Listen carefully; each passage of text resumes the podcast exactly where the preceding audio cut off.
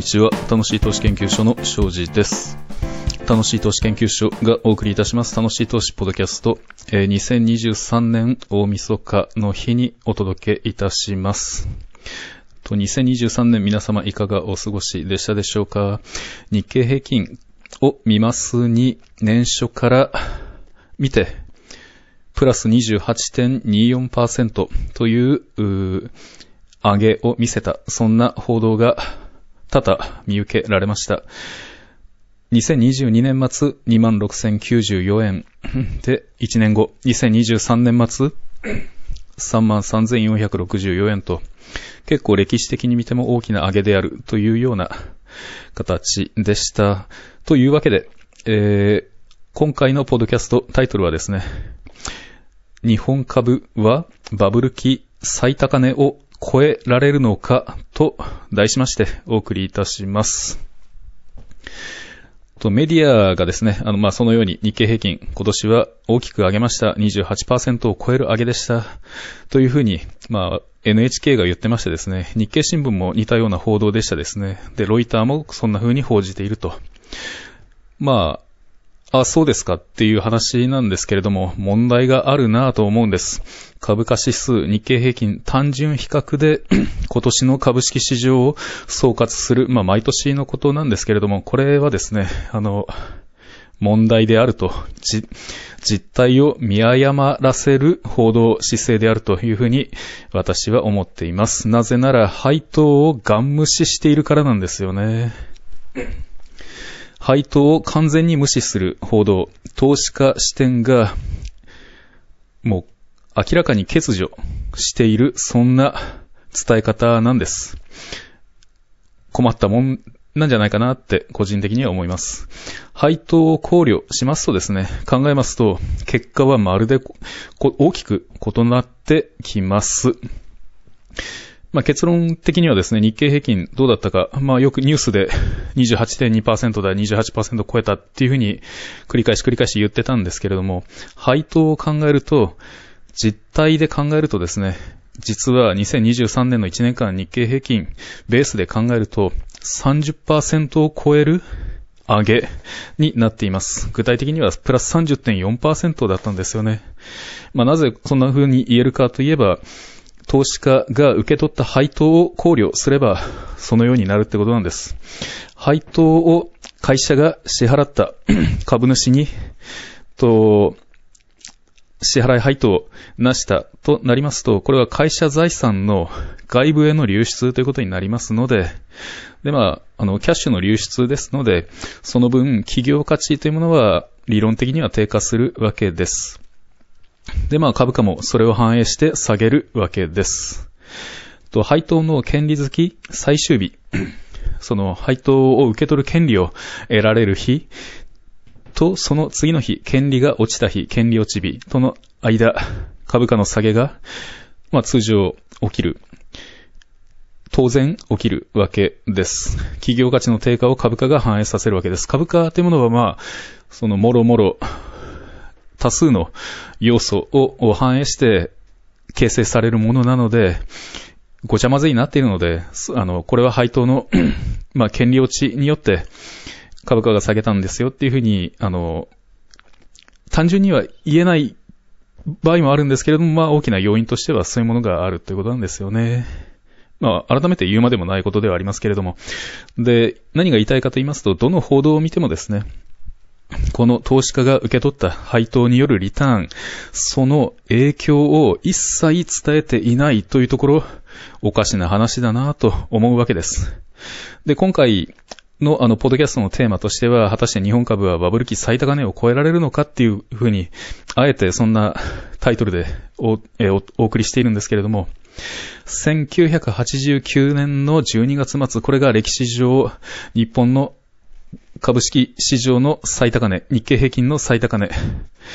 だったわけをつけたわけです。まあその後バブル崩壊ということで暴落するわけなんですけれども、1989年年末の日経平均は38,915円でした。でまあその後、これを超える日経平均は現れてないっていうことなんですけれども、まあ何が言いたいかというとですね、結論からまず申し上げますと、日経平均、バブル時、バブル期の最高値、これをいつ超えるか、いつ超えるかというは、いう話はしばしば出てくるんですけれども、投資家が受け取ってきた配当を考えれば、まあ、より具体的には、受け取った配当を元本に加えて、すなわち複利運用をしていれば、実は、とっくの昔に、そんなバブル期最高値なんてものは、とっくの昔に超えているんですよという、そんな結論に至る、あの、お話です。で、どういうふうに見るか、まあ、配当込みで見る日経平均というものが実はあってですね、日経平均トータルリターンインデックスというものがあります。株価指数があります。日経平均を、あの、調整を加えた日経平均ですね。日本経済新聞社が毎日算定して公表している指数です。ひっそり公表しているように 見える株価指数です。と、まあ、日経新聞社さんもですね、これ日経平均計算するのは、あの、良いんだけれども、配当全然考えてないんじゃないっていう懸念というか、ちょっとおかしいんじゃないかっていう考えは多分終わりだったと思うんですよね。ないわけがないんですよね。じゃあ、その配当を再投資した場合はどうなるんだっていうことで、計算されている趣旨と見受けられます、この日経平均トータルリターンインデックス、検索いただければ、まあ誰でもアクセスできる情報なんですけれども、と、まあ、細かいことを言えば、あの、この指数、配当にかかる税金を考慮していないという問題点があったりします。なので、これにさらに、あの、税、税金で差し引かれる分を加味して、日経平均トータルリターンネットインデックスというものも計算してくれています。これも日時で公表してくれています。まあ現実的に考えればですね、投資家が受け取る配当を受け取るときに課税されますからね、それを考えないことには現実的に投資家にとっての株価、あの、株式という財産、あの、測れないということで、まあそんな風な 株価指数も計算されているということです。まあ、ちょっと一言愚痴的なお話ですけれども、投資先であるところの我々が投資している会社は、あの、税、税引き後、利益、これを元にして株主に配当してくれているわけです。つまり、すでに課税済みの 利益を元手として原資として株主に配当してくれているわけです。で、それをですね、株主が受け取る際に、改めて20%を超える20.315%の税金をですね、さらに課してきているというのが、現代の日本の徴税権力なわけです。まあ、個人投資家を舐めているというのが、今の日本の、その、行政機構なわけです。これ、このことはですね、あの、こういう理不尽な対応を我々はされて、あの、されているんだということを忘れてはならないと思っております。まあ、それは、まあ、さておきたくないんですけれども、さておいてですね。まあ、そんなこんなで計算して、計算されているのが、日経平均トータルリターンインデックス、あるいは、日経平均トータルリターンネットインデックスなわけです。で、まあ大事なのが、より実態を表しているのが、日経平均トータルリターンネットインデックスということになりますので、これを考えると、じゃあ現、今現時点での株価どうなってるんですか？どの水準にあるんですか？というのがわかるわけです。で、まあ、一つ問題があってですね、この日経平均トータルリターンネットインデックス、これを公表してくれてるのが直近10年間なんですよね。ただで見れるのがこの範囲であると。それより古く、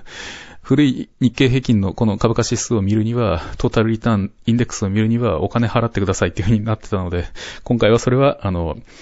遠慮しておきました。なので、手に入るレベ、あの、ベースで考えてみます。するとですね、2013年1月末のこの指数取れました。で、それと、この直近の、あの、2023年の12月末のデータ取れました。これらを比べてみたいと思います。その、日経平均トータルリターンネット インデックスが、あの、2013年の1月末はですね、まあ、14,995円でした。で、これに、これから、あの、比べて2023年末、12月末の、この同じ指数か見るとですね、これが53,311円、11円でした。で、これ、この差を考えるとですね、その、3.555倍になっているわけです。その、2013年1月末から2023年12月末までの間に355.5%上がっていますよってことなんですよね。で、これを元に、利用して考えますに、普通、通常の日経平均、2013年1月末はいくらでしたかと見ますとですね、11,138円だったんです。で、これを3.555倍すると、まあ、その日経平均トータルリターンネットインデックスに相当する2023年12月29、あの、それをその影響を加味した配当を加味したベースでの日経平均2023年12月末はどうなったかなってことを推測、あの、試算できるわけです。そうするとどうなったか。答えはですね、39,598.22円というふうに出てきました。これ、あの、1990 1989年末の日本のバブル期最高値38,915円をもう超えてきちゃってるんですよね。今回手に入れられた、無償で手に、ただで手に入れられたのが2013年1月末からのデータでしたので、このことから、このことはつまり、1989年末からこの2013年までの22年間ですよ。22年間のあの、長きにわたる配当の影響を全然考えずに計算しただけで、すでにバブル期最高値の日経平均を超えてきているっていうことになります。つまり、まあ何遍も言うこと、何遍、何遍も言いますけれども、日経平均、バブル期最高値っていうものは実質的に、とっくの昔に超えているのが日本株式なんですよという、そういうお話です。まあ、なぜこんな、こっちの方が全然大事なことを、大事な数字なんじゃないのかなと思うんですけれども、メディアは全く触れません。日経新聞社もこれひっそり公表しているように、あの、見受けられてですね、その存在を知る人っていうのは少ないんじゃないのかなと思います。私自身、これを知ったのはつい最近のことですので、お恥ずかしいことながらですね、こんな大事な情報が、指数が、計算されて公表されていたんだなっていうことに、あの、まあ、嬉しい反面を、あの、驚きというか、何なんだろうなっていうところであります。まあ、日経平均の単純比較 でもまあ、別に悪いことはないんですけれども、まあ、ついでながら、この日経平均の単純比較の変動率なんですけれども、この2023年は28点、あの、4%。28.2%だったわけなんですけれども、これ、この数字、1989年、あの、バブル期最高値、あの、暴落直前の年にですね、ほとんど同じ水準であった当時、1989年の1年間での日経平均の単純比較変動率、これなんか29.03%。まあなんかニアリイコールで不吉だなぁなんて軽く思ったりしますけれども、まあ、先のことはわかりません。いつ暴落が始まっても株式市場、いつ暴落してもおかしくないと、そそう考えて、あの、私自身は過ごしてきた2023年でした。で、このように、この3年間ずっとそのように考えて考え続けて、それに備え続けて過ごしているんですけれども、まあ、逆に上がってるんですよね。まあ、2022年は、あの、市場は下げましたけれども、実験ファンドは2022年、あの、上げたりしています。まあ、ちなみに2023年の成、あの、成果、成績、あの、実験ファンドはですね、い やいや、株式市場、市場平均に、を下回るような結果となってしまいましたけれども、まあ、あの、悪くはない満足のいく水準ではありました。というわけでですね、あの、考えてみれば、今回お話ししたいのは考えてみれば不思議だなというこのお話です。NHK などという、まあ、一流、二流ですらないようなニュースメディア、それに限らずですね、日経平均、あの、日経新聞社、ね、日本を代表する経済誌と言われるような新聞、また、はたまた、ね、あの、ロイターとか、そういう通信社、そういったものも株式市場の動きを報じる際には、常に、配当によるリターンを完全に無視する。なぜなんだろうって思うわけです。説明が面倒だとでも言うのでしょうか。その、これでは、福利運用の力強さが全く伝わらないのではないか、そういう言い方しかしていないのではないかっていうふうに、不思議に思います。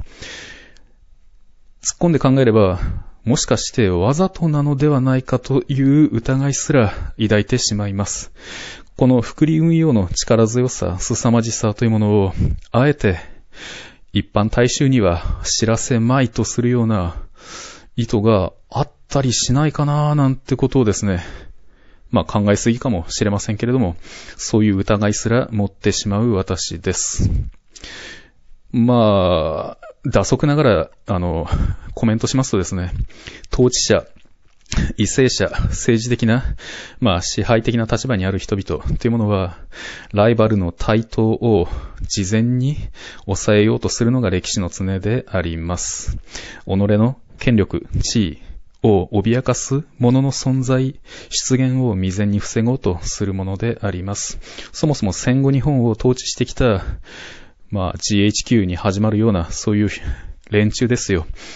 一番懸念していたのは、目的としていたのは、財産、富の集積を嫌うというものでした。二度と戦争できない日本にする。まあそういうお話はですね、先日、まあ、数ヶ月前、あの、ポッドキャストでお話ししたところではありましたけれども、まあそのような財産、富の集積 を二度と許さないぞと、そういう歴史的背景が日本にはあったりします。その結果を受けてか、過酷な課税、さらには実質的な税金ですよ。社会保険料という名のもとに、実質的にひどい重税を国民に課してきているのが今の日本です。日本の政あの政権です。そ、それによって、民の可処分所得を削り取っているっていうのが、今の日本の徴税権力なわけです。まあ今の実質的な自民党一党独裁体制というものは、もうこれは悪性というしかないなというふうにあの、私は考えるようになりました。まあ、これはあの、ちょっと政治的な発言になりますけれども、まあ、なんだ影響力のない私が言うので、全くノーインパクトだと思いますけれども、まあ、そんな風にですね、あの、考え続けてきた、あの、2023年でもありました。で、まあ、予期以降どうなるかっていうのはわからないんですけれども、すごい、もう本当予測がつかない激動期というものを、2020 1年からですね、ずっと考えつ、あの、感じ続けてはいるんですけれども、思いのほか株価が上がっている、何が起きているのかどうも、表面で報道されない何か大事なことが、陰に、あの、水面下で起きているのではないかという疑いがですね、ずっと晴れずに過ごしてきた2023年でもありました。というわけでですね、まあ結局わからないんですけれどもね、結局、結局数字を見てみると、こんな風になっているのが、日本の株式市場なんですよということをですね、今回の楽しい投資ポッドキャストではお伝えいたしました。えー、楽しい投資ポッドキャストは楽しい投資研究所がお送りしております。えー、楽しい投資研究所の庄司がお送りいたしました。では、次回は2024年、24年の新年のポッドキャストでお会いいたしましょう。さよなら。